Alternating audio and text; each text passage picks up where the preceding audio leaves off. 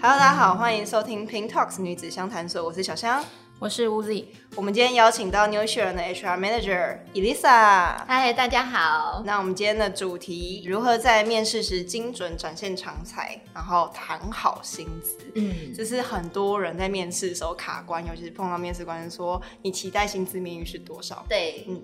那这边想问第一个是，面试官第一眼跟面试者接触，其实是在履历的时候，对不对？呃，其实是这样的，就是说我们在还没有办法面对面看到你本人的时候，第一眼一定会。是先用履历表这边来做判断，对，所以呃，我会建议就是依据你所投递的这个职位，你必须要将你的优势展现在你的履历表上面。因为其实我们一般看履历表，大概会前三十秒就来筛选是不是我们适当的人选。所以履历表有正确的填写格式吗？其实它，你与其说格式，倒不如说逻辑。因为逻辑的部分，呃，假使我今天所投递的是一个 sales 这样的媒体产业的 sales，那我会建议就是说，你们在投递这个履历表的时候，你可以将你过去的工作经验值强调你在业务开发，比如说你有哪些媒体的资源，并且量化，因为其实呃，所谓业务单位他看的其实就是数字，oh. 那你就可以去量化，比如说你带进多少客户，你达成率多少，尽量把这个东西量化出来。所以不管任何产业别，把数值图像化这件事情都是加分的。对，都是加分的。嗯、像一零四上面有制式格式的那种履历，你们都会在建议说自己在。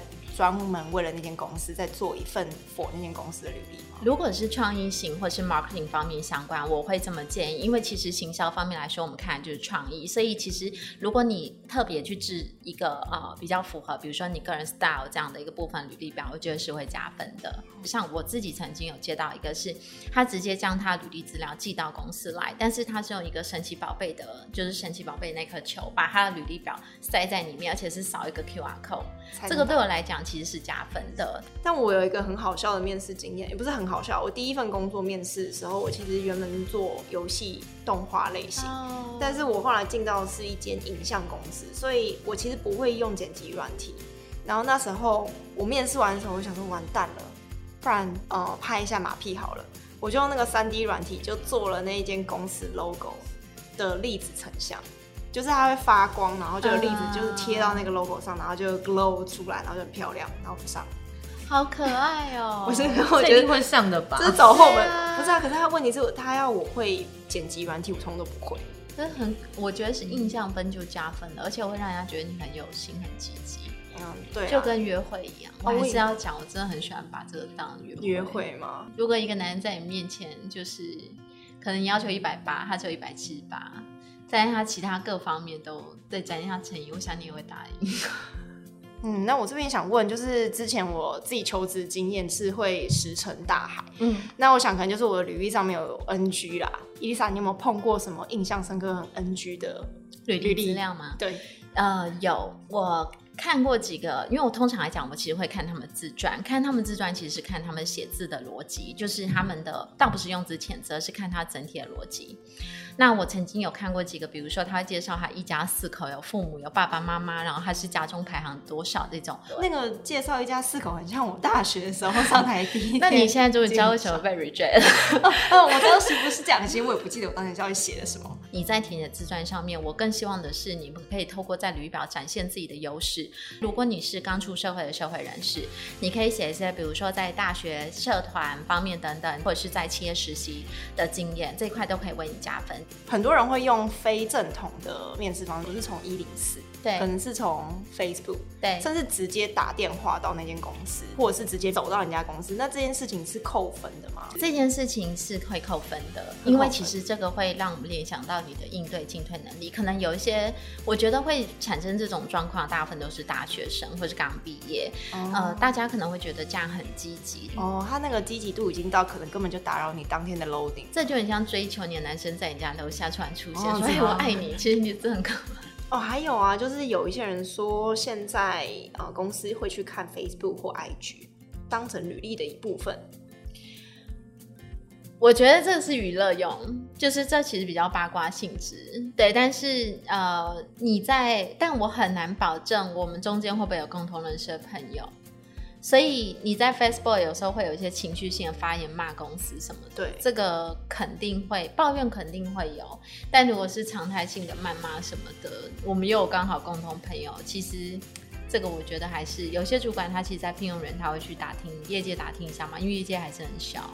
对，所以我会建议就是说，大家在自己社群上面，自己的自己的社群上发一些发泄，OK。但是其实还是要，我们最终还是要解决问题嘛，对吧？所以我觉得还是会倾向就是大家用一个比较健康的方式，或者是要面试的时候就先把 FB 跟 IG 就先关起来。对对，或者是注册一个跟自己英文名字完全不一样，好累哦，好好累哦，还有自己的小账。对，很多人说，其实面试开始是从。通知的那通电话就开始了。你是说打电话通知，就我们找你的时候吗？对对对对对。对，其实会，因为我们在电话通知的时候，呃，我们会着重几个部分。一个是我，因为我们已经看过你的履历表，觉得你 OK 才打电话给你。那一定会想利用电话部分去了解这个 candidate 他本身符不符合我们这个工作的需求条件。可是呃，有几个部分其实你要排除，比如说，因为求职他可能是在没有准备的状况之下，或是他可能是在职中，他不方便讲太久的电话，这个东西我们就可以。去理解，通常在电话中会去做了解，但是我还是会劝，就是如果说今天你在毫无准备的情况之下接到面试电话。一份就算当下你没有办法讲太多你过去的工作资经历，但是你的礼貌还是要有的，因为礼貌其实它是最基本的门槛条件嘛。避免就是很睡眼惺忪的声音啊，或者是在通讯不好的状态下。对，嗯、如果真的不幸遇到了不方便，你可以再跟 HR 约时间。哦，对对对，还有时间安排。有些人就说你到底什么时候有空，然后每一次就自己打不出来，对，都从来不用行事历这件事情。对，对面试当天呢、啊，到底要不要早到？面试当天，我会建议你可以提早十五分钟，但是就不建议再早了，因为其实用人主管他们会有他们自己的 schedule。我遇过一个印象比较深的是，呃，他带他女朋友来，哈对，他那天过来的时候，我记得我面试接这个人，然后接完之后我就说，哎，那另外一位，因为我以为他是跟在后面的求职者。他告诉我说这是他女朋友，其实这点让我非常扣分。尤其我记得那个缺，他是本身有三到四年的工作经验，那我觉得这更不可能会发生。所以不管任何原因，带女朋友、男朋友这个其实都很不 OK，或是带你的爸爸妈妈，对，这都很不 OK。带朋友也不 OK。对，其实这会让我联想说你的独立工作独立性。他是直接把人带到那一层，他直接带，而且他还坐他女朋友最后，因为那个会议室全满，所以最后是他女朋友坐旁边。啊，太超怪了，对对对，所以最后变这样，因为我们是开放式空间，所以当时他就坐旁边。面试过程之中啊，有没有什么印象深刻的？有，我曾经在面试的时候问到 candidate，就是他过去工作，因为我们其实 HR 在面试除了了解他资经历背景有没有符合我们公司之外，其实我们会另外去了解他的人格特质。所以我就会问到说，他在工作上面，或者是他过去的人生经历有没有遇到最挫折的时候，可能因为那一段他真的太辛苦，所以他有突然大哭。这个我有点措手不及，因为他不是啜泣，他是整个崩溃大哭这样子。对，可是呃，这个实际上有些人会问到说，他会去影响到我们录取他的结果。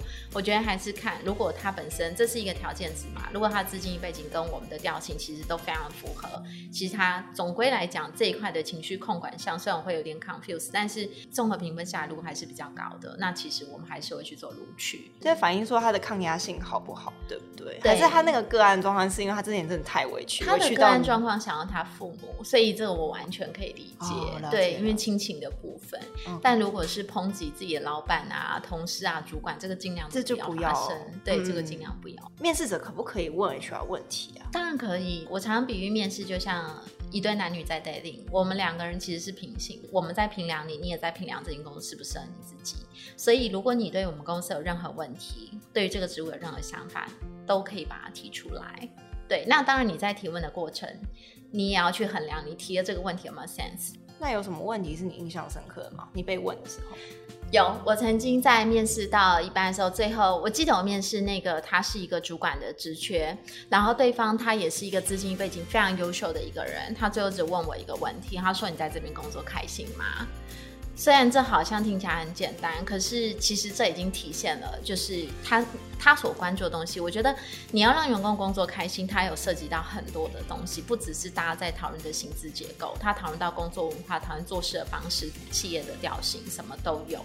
但他问你开不开心这件事，算不算你个人的情绪啊？会冒犯到 HR 吗？其实不会，因为我觉得我跟我过去从事的产业其实有很大关系，因为我之前从事的产业大部分都在电商，还有包含下的媒体产业，其实大家的年龄层都非常年轻。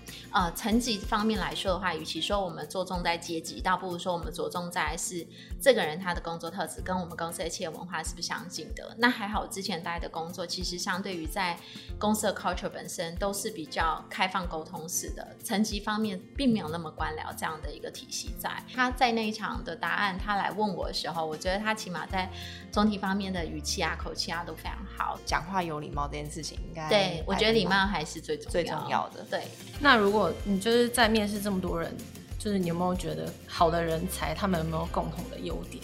有，他们共同的优点就是反应很快，然后很积极。然后积极这件事情，我觉得从过去几个工作经验，跟我也会问到他们受到的挫折，刚刚提到嘛，以及他们都是怎么样处理反应的。其实，在了解这些过程里面，会去了解他的一些人格特质。那我觉得优秀人才在经验，经验可以被时间累积，被你所做的事情累积。但是我觉得。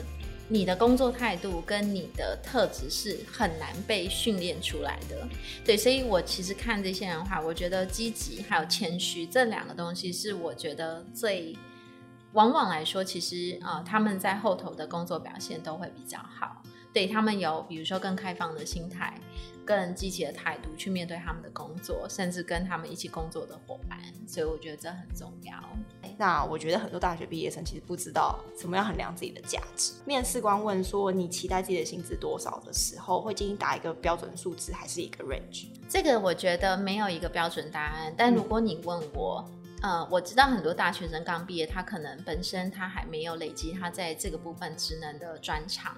那我觉得两个层面，一个层面是，呃，如果说你们在网络上 search 这些薪资结构的时候，你可以考量到一点，这些薪资结构它会涉及到产业，比如说科技产业、软体产业，或是电商，或是媒体产业，因应产业不同，同样的职位，它薪资结构会是不一样的，这是要把它衡量在里面。那第二个部分是，今天在我没有任何资金力的一个背景下面，我去跟对方谈薪资，我要不要直接体现我自己个人的期待？你可以说，因为有些学生他可能本身他是有呃经济压力的，他可能自己出来租房子等等方面，他有经济压，他可以提，但是我会建议你们。你们在提出就是薪资方面，你们更要关注的是这份工作接下来对于你们人生的发展阶段是不是有加分的？它有没有是一个投资？你们如果能够把自己的工作投资下去，当做是一个长期性的，它是一个对的投资，好的标的，那对于你未来来说，你的薪资成长势必会跟着你的工作发展，它是相双向并行的。还有一些人企图心比较强，可能会直接问说：“那我这个职位做多久？那有没有公司未来有机会？”会让我往上，这个东西在一开始就提，常遇到啊，常遇到。我觉得这人之常情，因为如果说你今天对于你自己工作的想法，你想要升迁，你想要呃，不管是薪资或是考核加薪这些，或者是职位升等，这是必然的。那这个就会是考验企业自己本身在考核的呃制度，它够不够完整。面试者在面试的时候有什么讯息可以先？受到自己是有机会是被录取的吗？对，我觉得很难。真的吗？对，所以你们会隐藏你们的。对，因为其实呃，第一个我们在面试阶段会有两个或三个面试嘛，应该说两关或三关，一个是 HR，再是用人单位主管。那如果说更高的职位，可能会是到 CEO 或者是到更高级的主管来去做面谈。那所以在面试的阶段里面，你说我会不会透露出就是讯息出来，让你知道你会被录取？有些网络上的人，我知道他们会说，只要 HR 问到你，你最快可以到职的时间，然后你的期许待遇，这就算是一定的。呃，这个是绝对错的。对，因为其实我们会回头在自己综合内部综合评估考量，除非说你今天面谈的那个主管，他本身已经是这间公司的老板了，他已经口头跟你说，OK，就是他很明确告诉你，就是他 offer 你。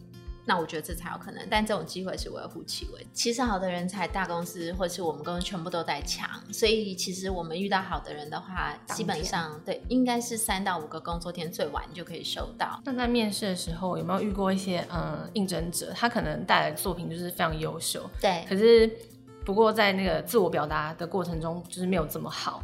那会说话是就是应征的一个重点吗？我觉得礼貌是，然后再是应对进退好的好的表达方式跟逻辑，这肯定是一定会加分，因为会让我们联想这个人他很聪明，速度反应很快，这是大众的嘛。对，但是如果说那天他太紧张的话，其实我们面试官都会去引导他，让他比较放轻松，可能会去聊一些有的没的，让他尽量放轻松。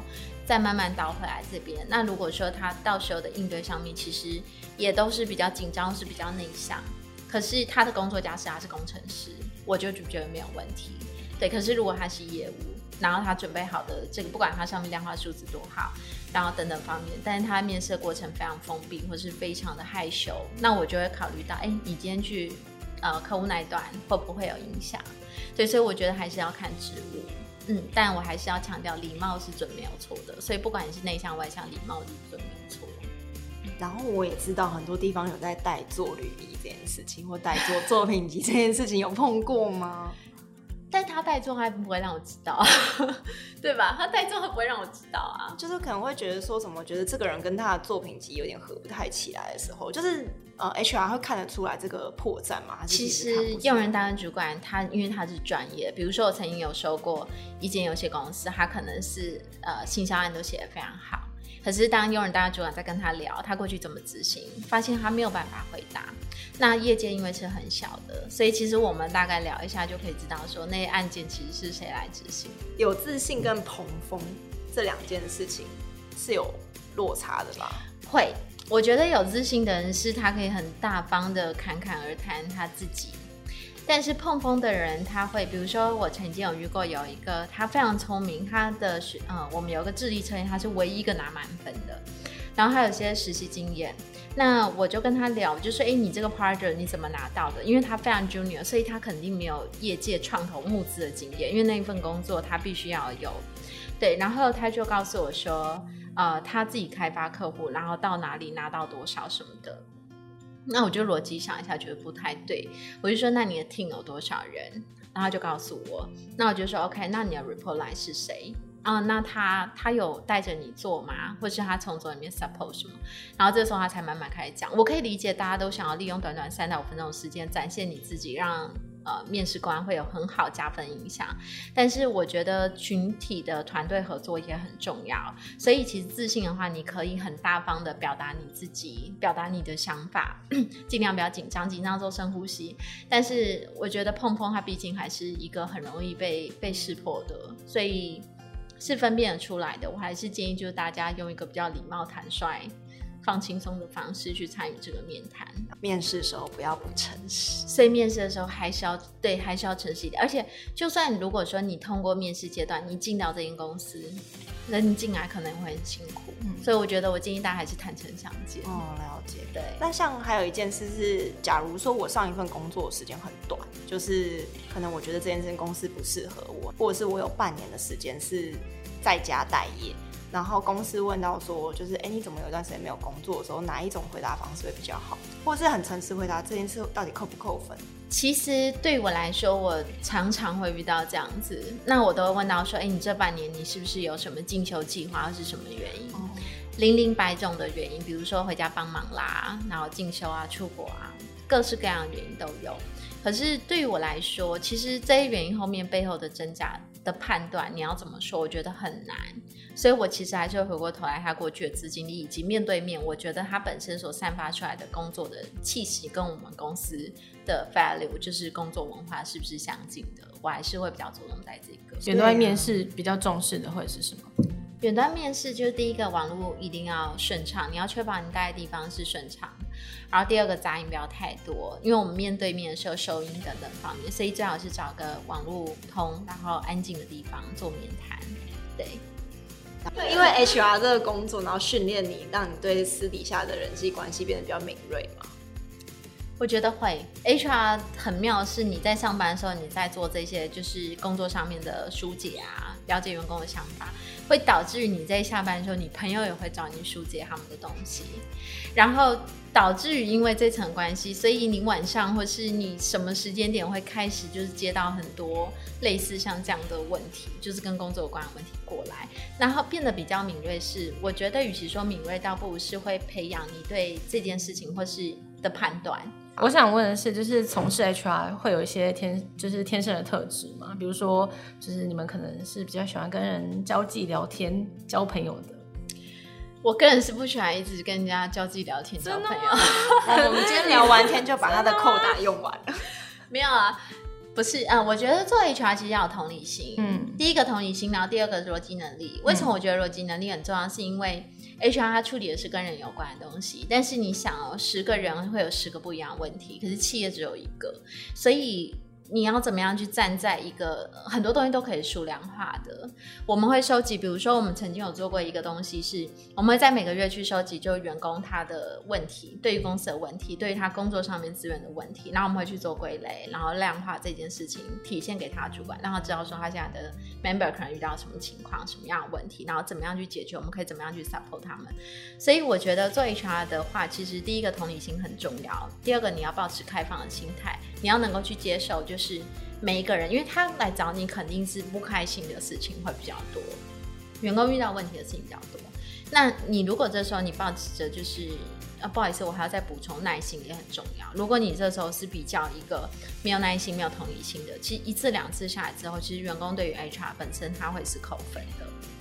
那扣分的话，我觉得对于整体的一个组织，HR 的功能性就不大，因为 HR 它其实基本上它加入，它就是要辅助这个企业在正常的轨道之下，它有好的 value，可以让整个公司向上发展。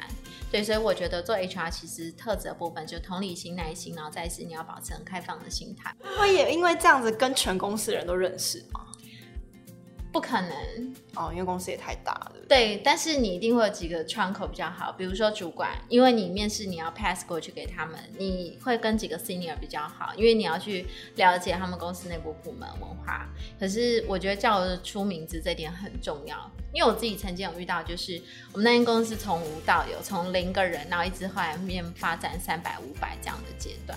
一开始初期我们都叫得出人，然后有一天有个男生在我们办公室出现，然后我老板问我说他是谁，我说他应该宅配吧，然后过一会之后我才发现他原来是我们公司员工，对，这就很不 OK。对，所以叫不出名字，但起码知道是哪个部门。但是三五百人，你要知道是哪一个部门也蛮很难呢，很难很难。所以我们会做一些 team building 啊，比如说每个月我们会有新进人员介绍啊，会交叉就是一些活动啊，前面自我介绍啊。毕竟还是希望可以，虽然团队变大了，可是还是可以维持就是小型团队那种精神在运作。嗯。对，所以公司还是会有一些既定的一些 team building 的活动。HR 大部分就是除了呃帮公司找对的人之外，就是他呃有一部分时间是在帮员工排解他的问题，有点像是心理治疗师。对，那就是因为你们都一直在帮人家排解问题，那自己的问题通常是怎么排解？对，就找严书记啊。我知道，一定是在吃盐酥鸡的时候，我就要跟他聊聊天。就你还好吗？我很 OK，就开始流泪而已。没有，其实嗯。我觉得作为人力资源的工作者，要有一个认知是，公司要分开。但是涉及到我们自己本身，因为我们自己在工作，一定也会遇到问题。那你就你平常怎么跟员工讲？比如说你一定要鼓励员工，那你有没有跟你老板反映？那如果是我的话，我就会去跟我老板反映这个问题是什么。因为最忌讳，我记得我早期最容易遇到的状况是，员工他没有反应，他就直接跟你提离职了。其实这会让我们比较错，因为有时候主管他其实他不是知道而不去做，他是不知道的前提之下。那你在工作上面遇到执行段，如果真的有一个造成推力让你走开的话，你就应该要先不要等到那一步，你平常就要试着去跟你的主管这边去做沟通。你要帮那么多不同部门去找到适合的人，所以你各个部门的领域的东西你都了解。说了解是绝对不可能，但是你要非常清楚知道，说你这个职位的用人单位主管他着重哪个部分的东西。我觉得这是在招聘端跟用人单位主管要非常具体聊过的，因为你这样才能够节省用人单位主管的时间。嗯，那。其实 HR 的着重的点，你说看，因为专业性一定是由部门主管来去做判断，可是基础的部分 HR 一定要知道。比如说他这个工作，他我们在找 PHP 工程师，他可能有在写 MySQL 什么的这些东西，你基本上你一定要在面试阶段，你就要你不要去找一个 Java 过来给 PHP 的主管这边做面试，这个对我们也非常不 OK。刚刚讲完了，跟天书一样，听不懂你，真的很厉害，很厉害。你的工作成就感来源是什么？员工开心。我是说真的，因为其实，呃，我觉得要让员工开心，有很多元素。比如说，他做这件事情，他资源够不够？那资源够不够，不是 HR 可以去体现的。对，但是我们做很多考核，或是可能有些企业他会去做很多员工满意度的调查。那企业本身会去做，一定是从高阶主管开始，他就很重视这个东西。因为员工如果说他在这个工作上面他是开心的，他反馈在这个工作上面的工作产能他会越高。可是工作开心这四个字，其实背后需要花很多的工。不管是在公司内部的制度，不管是在像福利啊、考核啦，或者是说可能体现在他工作层面的资源、工作文化，这都会促使让这个员工开不开心，会左右他部分。所以我会觉得人力资源在这个部分的实力点，它就要非常的强。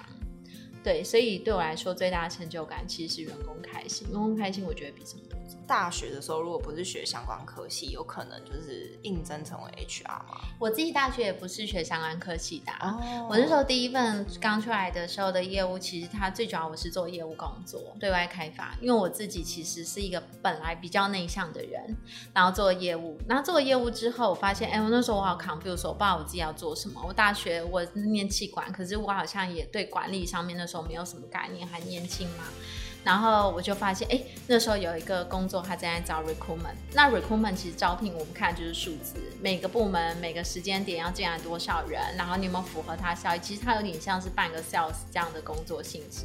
然后我就去投递，然后投递之后就面试上了，然后就开始我开启我这个 HR 的生涯。对，所以我我觉得其实基本上你说所学有没有相关，倒没有直接关系，对我来说，哦、对，但是特质是一定。所以，如果你碰到就是来投履历的人，他也不是就是相关科系，不见得你会打枪，对不对？对，不见得会打枪。然后呃，我有业务朋友说啊，就是其实面试还有最后一关是面试结束后可以寄信或者是致电询问面试进度，但因为他本身是业务工作啊，这算是面试的最后一关吗？呃，我会建议，这回到我们刚刚一开始提到的，如果说。一般公司大概多久做通知？那比起信件跟电话来讲，我会比较 prefer 用信件的方式。对，你可以发一封感谢函，聊表你的一些礼貌。因为你用电话的方式，其实搞不好他可能在忙啊，或者是说等等方面。所以我觉得用信件方式，那你也可以顺便询问一下，说，诶，大概多久会去回复方面这样子。展现积极度嘛？对，嗯嗯嗯，重复应征的行为，就是我们永远都会看到印上面，就是有一个职权，永远就挂在那边，然后你不会知道他是真到人还是在做资料收集。有时候会做资料收集，因为我们还是希望可以储备一些不错的人。对，那通常来讲，其实每天 HR 都会上去收履历资料，所以如果说重复投递，HR 一直都没有通知你，那势必就是你的工作调性比较不符合。所以我建议就是说，大家在投递之前可以看一下它里面所要应征的内容是什么，然后评估一下你适不适合这个工作。嗯，还有重复投递，另外一个是同一间公司不同职缺去做投递，这件事是不是也扣分？会扣分，因为我会认为联想你是不是不清楚你自己要什么？对，但有一个部分是可能 candidate 他本身他也很想进这间公司，那这个情况比较容易发生在比较 junior 的人啊，比如说大学刚毕业是毕业一两年，比较没有什么社会经验的人身上，所以呃，我觉得总归来讲。大家还是在投递以前可以看一下自己适合什么样职缺再做。有些人是会担心说，有接到公司通知说你录取了，然后他就推掉了其他的 offer，对，或面试，嗯、然后就后来被公司放掉。就这，这是有可能发生的哦，所以我会建议就是作为一个保障，你还是要纸本或是电子邮件的 offer，你可以请对方发给你。对，因为其实所有的聘用聘雇成立就是要有。这种通知，不管是书面通知或是邮件通知，这样才能够保障你自己。像有一些公司真的小到可能没有 HR，是不是他们就会忘记这个流程呢？你可以提出来，因为我觉得这个不管是大小，人之常情，在 recruitment 的不管是不是 HR，应该都可以去理解。对，所以我觉得，呃，如果说真的会担心这一层的话，尽可能还是请对方先发一个正式邮件给你，你再做离职。哦，那假如说他呃也发信了，可是后来他放掉，是有法律上面的，这个在劳基法是会有赔偿责任的。那今天谢谢 Lisa 来到我们现场。那如果大家对职场上有什么问题，欢迎到我们的描述栏填写我们的表单，我们会把大家的问题汇整起来，向专业人士请教。那这集就到这边结束喽，我们下次见，拜拜。拜拜。